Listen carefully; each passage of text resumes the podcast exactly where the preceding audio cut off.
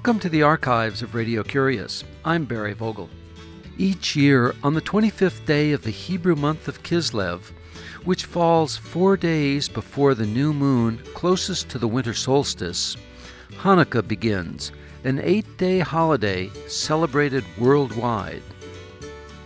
Before the days of radio and television, a person called a Magid traveled from town to town visiting Jewish families.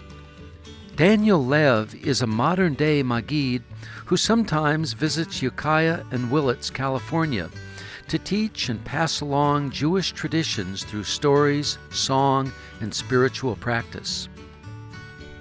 I met with Daniel Lev in the studios of Radio Curious in the mid 1990s and asked him how a Magid would relate the story of Hanukkah to someone who is not Jewish and does not really know the story or where it comes from. This archive edition of Radio Curious was created on the day that Daniel Lev became a rabbi and received his smicha, the ordination to be a rabbi.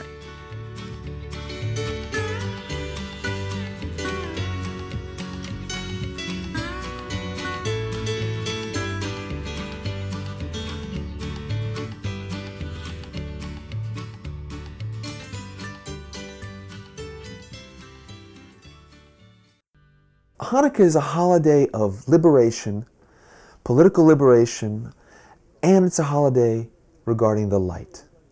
So the holiday regarding political liberation, historically, um, after uh, Alexander the Great had conquered the Middle East, um, he came into, and when he came into Israel, uh, actually Israel was taken without a battle. In fact, the high priest came out to, to welcome him, and it was a very peaceful takeover, and he allowed a great deal of autonomy to our people.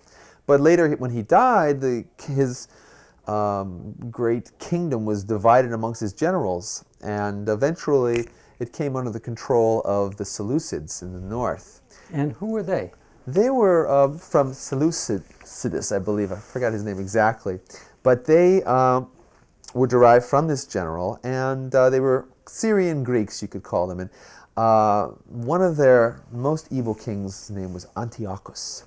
Antiochus IV eventually rose. He called himself Antiochus Epiphanes, which meant God incarnate. And the Jews, to make fun of him, would call him Antiochus Epimanes, uh, Antiochus the, uh, the crazy guy, you know. Uh-huh.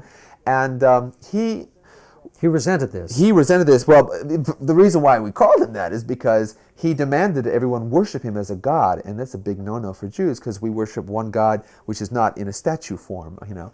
And mm-hmm. so he would force people to have to bow down to his statues and would send soldiers in to enforce this. And eventually they took over the temple, uh, the, the central place of worship, and offered um, you know, pigs and various disgusting animals to you know, their gods, the Greek gods. Um, after a great deal of oppression, uh, a lot of the Jews left the, the, the, big cities so they can go to small towns because Antiochus made it a law that stated you could not practice being a Jew. You couldn't keep the Sabbath, you couldn't keep kosher, you couldn't study the Bible. So, when was this uh, in relationship to the beginning of the Common Era? Roughly about 168 BCE, before the Common Era. Mm-hmm. Okay. Um, and uh, so there were also Jews called Hellenists, and they wanted to be more Greek than Jewish. So the war that eventually occurred was not just the war against uh, the uh, Seleucids in the north, but against, um, you know, it's basically a civil war. So the story is that one of these small troops of uh, Seleucid soldiers came to the town of Modi'in. It's in the center of Israel. And there, the head of the tribe, the head of the village, his name was uh, Matatyahu, which is Mattathias. And he and his five sons, one of whom's name was Judah. And uh, these soldiers brought a statue of Antiochus and uh, a pig and said, Okay, you are going to sacrifice this pig to our God. And Mattathias didn't move. And before, you know, they could make any move, another Jew came up, a Hellenist, said, Oh, I'll do it, no problem. Comes up, he's about to, and Mattathias was so incensed. He felt the weight of this oppression for so many years that he ran up to the commander, grabbed his sword, killed both of them, and the people just revolted, killed all the soldiers, and then they knew they were in trouble. So they went up into the hills and created what was the world's first guerrilla army. To make a long story short, because this is a long story, after three years they defeated the, the Greeks enough to get back the temple. After that, they uh, declared an eight day holiday to make up for a holiday we have called Sukkot, which they couldn't do. So they had this holiday. The end of the story. That is the story of the military. But then there's another story that uh, has a different take on it. Definitely, there's the story of the light. This is more the spiritual story created by the rabbis centuries later. That lends itself to the current interpretation of Hanukkah being the festival of lights. Definitely, it's the festival of lights, most definitely, and even even the the uh, early Maccabees. By the way, that first story came from the book of the Maccabees. Um, but the rabbis in the Talmud wrote this little paragraph that basically said that what occurred is after the Maccabees took over the temple and cleaned it out, the uh, ancient candelabra called the menorah uh, needed very special oil to be prepared, and there was only found one cruse of this oil, and it took eight days to prepare it.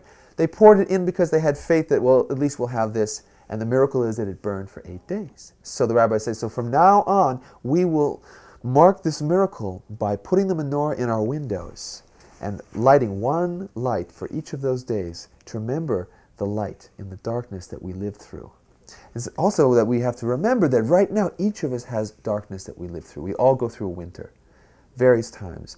And it's to remind us, because every Jewish ritual reminds us of something we need to do in life to, to get through, that we can just light a little light, a little candle. One candle can dispel the darkness of an entire room. And it can, you know, you know how you feel? You feel really courageous when you have that light. The, um, the time when the rabbis said, uh, put the menorah in the window, can you give that a, a period of time in relationship to the Common Era? Wow, I'm not exactly a historian, but uh, the Talmud um, uh, was put together greatly, um, at least a couple hundred years after the Common Era. Uh, so somewhere in there, uh, because the various students at the academies where the rabbis were learning the Bible and interpreting it, recorded it, and so somewhere in there, I don't have it exactly, but uh, somewhere in that per- time period, uh, at least uh, two to three centuries after, uh, the rabbis were, were familiar with uh, the Maccabees. The Maccabees had 300 years of kings. Uh, they weren't happy with them because they were fairly corrupt, as, as history had it. And so the rabbis really wanted to emphasize the spiritual um, teaching of light for this holiday rather than the militarist part. Let's talk about that teaching of light and, and how it relates to uh, Hanukkah falling at the darkest time of the year, the days when the darkness is the most profound. Well, I think a number of cultures uh, draw from this. They. Many, many do. Yeah, I mean, you know, the early pagan cultures, uh, certainly Christmas does, and Hanukkah. Uh, uh, and I'm sure it draws from the, just the reality that we're in a very, you know, physically dark period. You know, the, the, the nights are longer, and so, I mean, that would be the closest relationship that I would uh, think of. Uh, but really, on a, from a Jewish tribal perspective, uh, light doesn't, doesn't, have, doesn't just occur on Hanukkah. You know, we're lighting lights for every Sabbath. Every Friday night, we're lighting lights. We're lighting lights for every holiday, and we're carrying that sense of the light through the year. But Hanukkah especially emphasizes it uh, because we went through such a dark period historically. And so it's reflected also in the season that we're in. Daniel, what is a Magid? A Maggid is a Jewish storyteller, basically, but it's someone uh, who passes on the tradition of the Jewish people to the people, uh, using stories and song and leading spiritual practices and prayers and things of that sort. Derived from the early Magidim from uh, Eastern Europe who would travel around uh, teaching people uh, about our tribal tradition. What drew you to uh, bring this tradition uh, to the various communities that you visit? Wow. Um, love. I mean, I just really fell in love with being Jewish. I met uh, a very blessed soul named Rabbi Shlomo Carlebach, who was also like a Magid. He would travel around the world uh, singing Jewish songs, many of which he wrote, telling stories, passing on the wisdom through stories and songs. And we would just have wild dance parties and things wherever he would go in his concerts. And it just really basically turned me on. And uh, I saw there was more to Ju- Judaism than the responsive reading and other things. Were you raised uh, with a formal Jewish tradition? Um, my mother came from Poland. Uh, she was fairly secular. She spoke Yiddish. We were culturally what some would call culturally Jewish. So we did Hanukkah. We would light candles, but we had very little connection with the spiritual community. So I didn't have very much. So it was really when you were an adult that you uh, decided that you wanted to pursue this. Yeah, I, I met the Reb Shlomo when I was about 21 in San Francisco at a place he had called the House of Love and Prayer, and it was an outreach to the community. And it's just a bunch of uh, Hasidic hippies essentially getting together and singing and dancing and, and getting into the traditional practices. And, And how long have you been doing it? well, this is, I think, uh, this Hanukkah is when I discovered the place. I went down there the fifth night of Hanukkah, actually, uh, 1974. How do you see it that um, uh, the reason uh, that Hanukkah has become such a major holiday in the United States? Uh, it's true because you said a major holiday. You've given it, given it away, which is it's not a major holiday.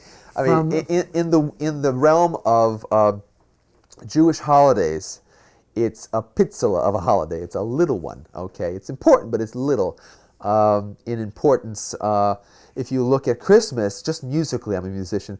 The, the songs for Christmas are extremely exquisite because so much soul goes into that because that is such an exquisitely soulful holiday for Christians. For Jews, Hanukkah is also a soulful holiday, but it's not as deep as Passover or Sukkot.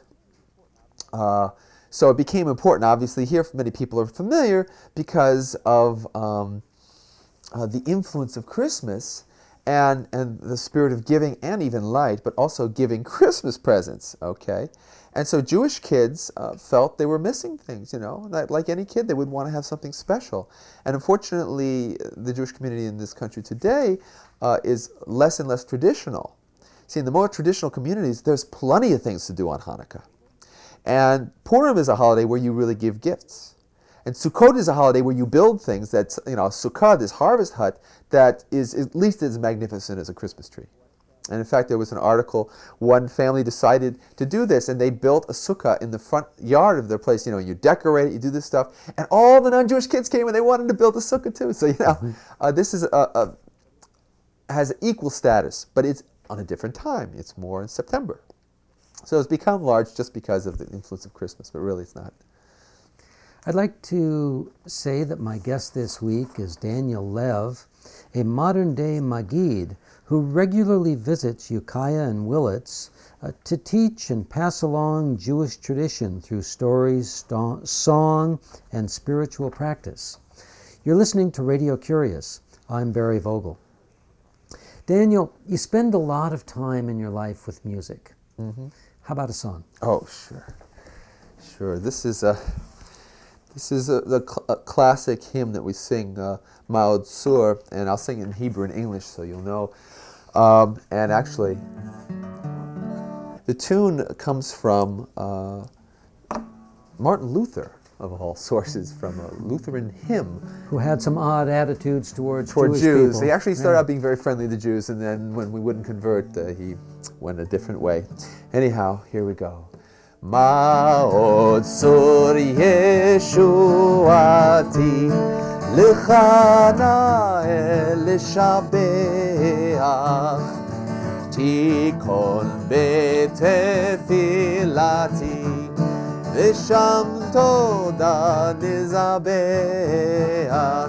ליתכין מטבח מצר המנבח. אז אגמור בשיר מזמור חנוכת המזבח.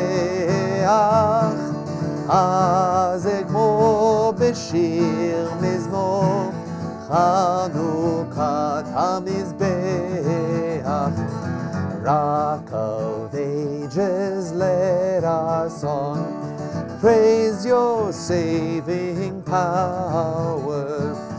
You amidst the raging foes Was our sheltering power. Curious, yeah.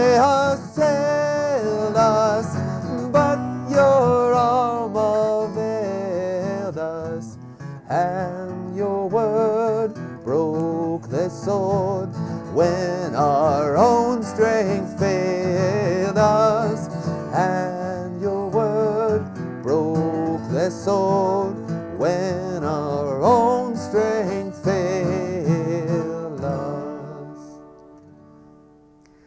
Tell us a little bit about the background of this song, what it means, where, why is it a Hanukkah song?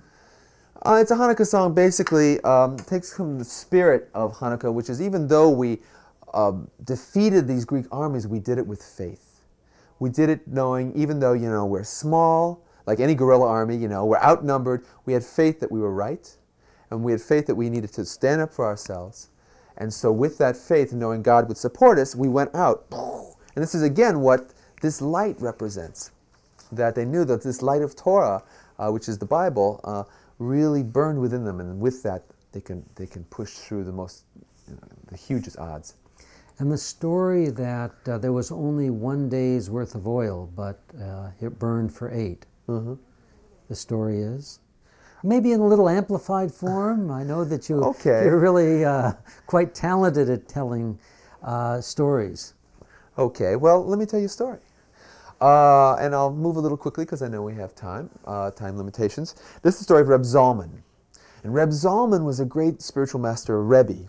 And every Hanukkah, he would gather his, his students, his Hasidim around, and they would light a Chanukiah, a Hanukkah menorah, downstairs and put it in the window to uh, publicize that there was this great miracle. And then, while his students were partying and really singing and, and dancing and eating and he would go upstairs into the attic and look at a, a, different menorah. And there are oil menorahs, and he had this oil menorah that would burn for a long time, and he would sit and just look at it. And some of his students said, What is he doing up there? So they would go up and see, and they say, Rebbe, what are you doing? And he would say, Shah. Send them away, you know, because they were being nudges. And downstairs they would say, well, maybe he's doing it because the menorah downstairs represents this world, but the menorah upstairs represents the world to come, which is sort of the equivalent of Jewish heaven, okay? No, said somebody else. No, the, the menorah downstairs is the lower mystical world, and the one upstairs is the highest mystical world. On and on they go. What is it? Is it this? Is it that? But Reb Elia had a different idea. Reb Elia went upstairs on the eighth day of Hanukkah and sat on the bench next to the Rebbe. Didn't say anything except, "Is it okay if I sit here?" And the Rebbe said, "Yeah." you know. So he sat there, and Reb Elia is looking in the light of the menorah, and he's looking, and he's looking, and he's looking, he's wiping his eyes. It's like an hour. He's looking. He doesn't know what the Rebbe's saying, and he's, and then he saw what's a face started to form in the light in the center. It was the face of his father. And not only did he see the smiling face of his father, but he began to feel suddenly welling up in him were all the memories of his father, all the, the things his father taught him, all the strength his father had given him, and the love he felt looking at that face. And suddenly, in the next light, the face of his mother appeared. Now, both of them had died some years ago. And again, with his mother, he felt the same love and strength and wisdom. And one by one, each flame filled with the face of one of his teachers from school, the milkman, various people who had taught him things, until all eight lights plus the shamash, the helper candle, had all of these faces. And it, he was so overwhelmed with this, he began to cry. And, and Reb Zalman held him and, and said, Yes, I know. I know. And this is why I look in the flame. It's because in this flame is contained the wisdom and the love of all of our ancestors. And this is what the Maccabees did when they looked in the fire at night when they were ready to go to do battle. They looked into the fire and saw the light of their ancestors and felt strengthened by not only their ancestors, but by the light of God. And that's why we look in the flame. And from then on, Reb Elia did that. So that's an example of a story from Hanukkah well, how important this light is, even today. And if that story were to be told to uh, children in that form or another form, Uh-huh. how would it sound? You mean a children's story of Hanukkah? Oh, you. There, there's so many. Um, well, I'll try to make this fast, knowing there's a limitation of time, and to say the one I just told tonight. It's a story about uh, the uh, the winter demon, and it's about this little girl lived with her her parents in the edge of the woods, and her father had left a couple days ago uh, to get stuff for Hanukkah, to make latkes, which are potato pancakes and all kinds of things. And he was late. He wasn't there, and it was like two hours from Hanukkah. So his mother said, I'm going to go out. So she goes outside. Woo! Huge winds, and it's just incredible snow, and she's looking for him, and suddenly she's grabbed by the winter demon. And put he put her on his evil goat and the goat took her behind the dark mountain because he had also captured the father and they were both there. But Hannah the little girl didn't know this well it became Hanukkah time so she had to light the menorah so she lit it in the candle said the blessing Baruch Hashem. She said the whole blessing, actually three blessings, and lit the candle and looked at it. And she was really worried, but looking in the candle flame filled her with such strength, such courage. And kids, I don't suggest you do this, but she decided she was going to go out into the snow and find her parents. She put on her cloak. She opened the door, going out into the snow, and she can't find them. And she's going in the darkness; she can barely see. And she hears, and she realizes, wait a minute, I learned something in Hebrew school, where many Jewish kids go, that there's a winter demon. And she thought that quickly and began to run. He missed her and he's running, trying to get her, and she's running away. Oh, where am I going to go? And he's kind of playing with her. Ha ha, I'm going to get you. And he's kind of, you know, oozing all of this kind of orange goo from his face. He's a real disgusting character. And he's chasing after her. And she's like, she's really lost. Where's she going to go? And then she sees in the distance, she sees a light. And it must be the light of the Hanukkah menorah in her house. And she runs and she makes it and she slams the door. And he goes, wow! She doesn't know what happened. She heard the scream. She looked, she saw his tail is stuck in the door. Aha! She thinks. She takes the candle and she says, Give me my parents back or I'm going to burn your tail. He says, Okay, okay. He sends for the goat, brings back her parents. As soon as she knows they're safe, she says, Now go away and never come back again. Touches his tail with the flame, shoo, he's gone. And they lived happily ever after. The end. How is it that um, for years and years, Jews have been a persecuted people throughout the world, yet they continue to survive? Stubborn. Oh, are we stubborn? we're stubborn, but it's a good, it's chutzpah, it's a good kind of stubbornness because we're so proud of who we are. Uh, but who we are is not just, oh, yay, we're the Jews, we're better than everybody else, but that we hold the banner of justice for ourselves and others. And we want to live by that. But why then are they persecuted? That's Why- a- why were they persecuted? You, you phrase it very nobly. Okay. Uh, we're persecuted for lots of reasons, which is at least two or three radio shows. But to try to say it in a couple of seconds, uh, uh, it's the same reason anybody is persecuted ignorance, hatred, and um, envy. You know, all kinds of reasons. Uh, we have long, long, uh, you know, stereotypes. Uh, but, you know, African Americans, all kinds of folks have stereotypes uh, that they have to live with and, and work with and fight against. And that's the best answer I can give you in a couple of minutes. When someone um, comes to Jewish people with um, a statement of prejudice, what is a response? All kinds of- that that works in a way that uh, respects the person who is prejudiced, Mm-hmm. but also brings out the issue of how uh, prejudice doesn't fit. Mm-hmm. Prejudice is wrong. It depends on your relationship. See, Judaism is the, the, the path of relationship. Okay, and it's very important. So if you're close to this person, you can sit them down and tell them straight, you know, what you said really hurt me. And let me tell you why. If, on the other hand, somebody down the street saying, eh, you know, whatever he says, you know, uh, you need to make sure you're safe. But uh, it's like if anybody calls you a jerk, you know, or something you don't like, you have to deal with it the way you can deal with it at that time. It depends on your relationship. Uh, but my policy is try to assume the best that maybe they just don't know. You know, like Jewish jokes. You know, you don't know that this is this is hurting. Okay, it's not a joke. It's even worse when Jews tell Jewish jokes. uh, but that that would be my best response to that. Well, Daniel, we're about coming to the end of our program, but uh, tell us briefly about your other life. You're not solely a Magid. No, I'm an American citizen. That keeps us all busy. Yeah, well, I do a number of things. Um, part of being a Magid is I also teach kids in my house for bar mitzvah, bar, bar bat mitzvah training. You know, they're becoming of age, and but as far as my non-Jewish professional life, I'm a psychotherapist. I'm a PhD psychologist. I work in Children's Hospital Oakland. I do pain management with kids, teaching them how to use their minds to uh, disengage from pain. Uh, I do psychotherapy with, with families and children, and um, I like to study meditation uh, as a you know part of uh, my uh, scientific work. Well, I want to thank you for joining us on Radio Curious. And um, before we close, I want to ask you the question I ask all of my guests Uh-oh. at the end of an interview. And maybe you could take a minute or two and tell us about an interesting book that you've read lately. Interesting book that I've read lately. Ooh, the Torah is one of the most interesting books I've read lately. Uh, the Torah is the five books of Moses.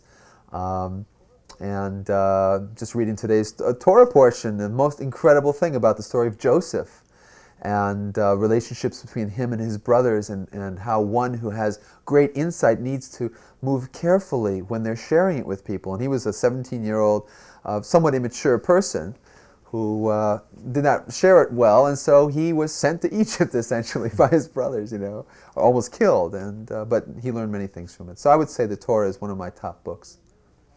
Well, Daniel Lev, I want to thank you very much for joining us here on Radio Curious.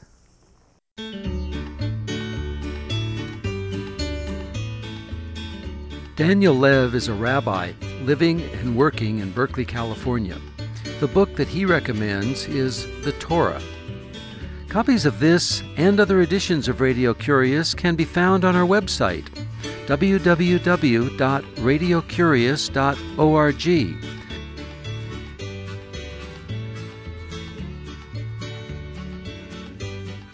There are over 750 archives on our website, radiocurious.org, and I'm honored to tell you that Radio Curious is now part of the collection at the Library of Congress.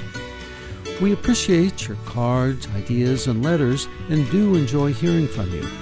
The email is curious at radiocurious.org. The postal address is 700 West Smith Street, Ukiah, California 95482. The phone is 707 621 5075. Ignacio Ayala is the assistant producer. I'm host and producer Barry Vogel. Thank you for listening.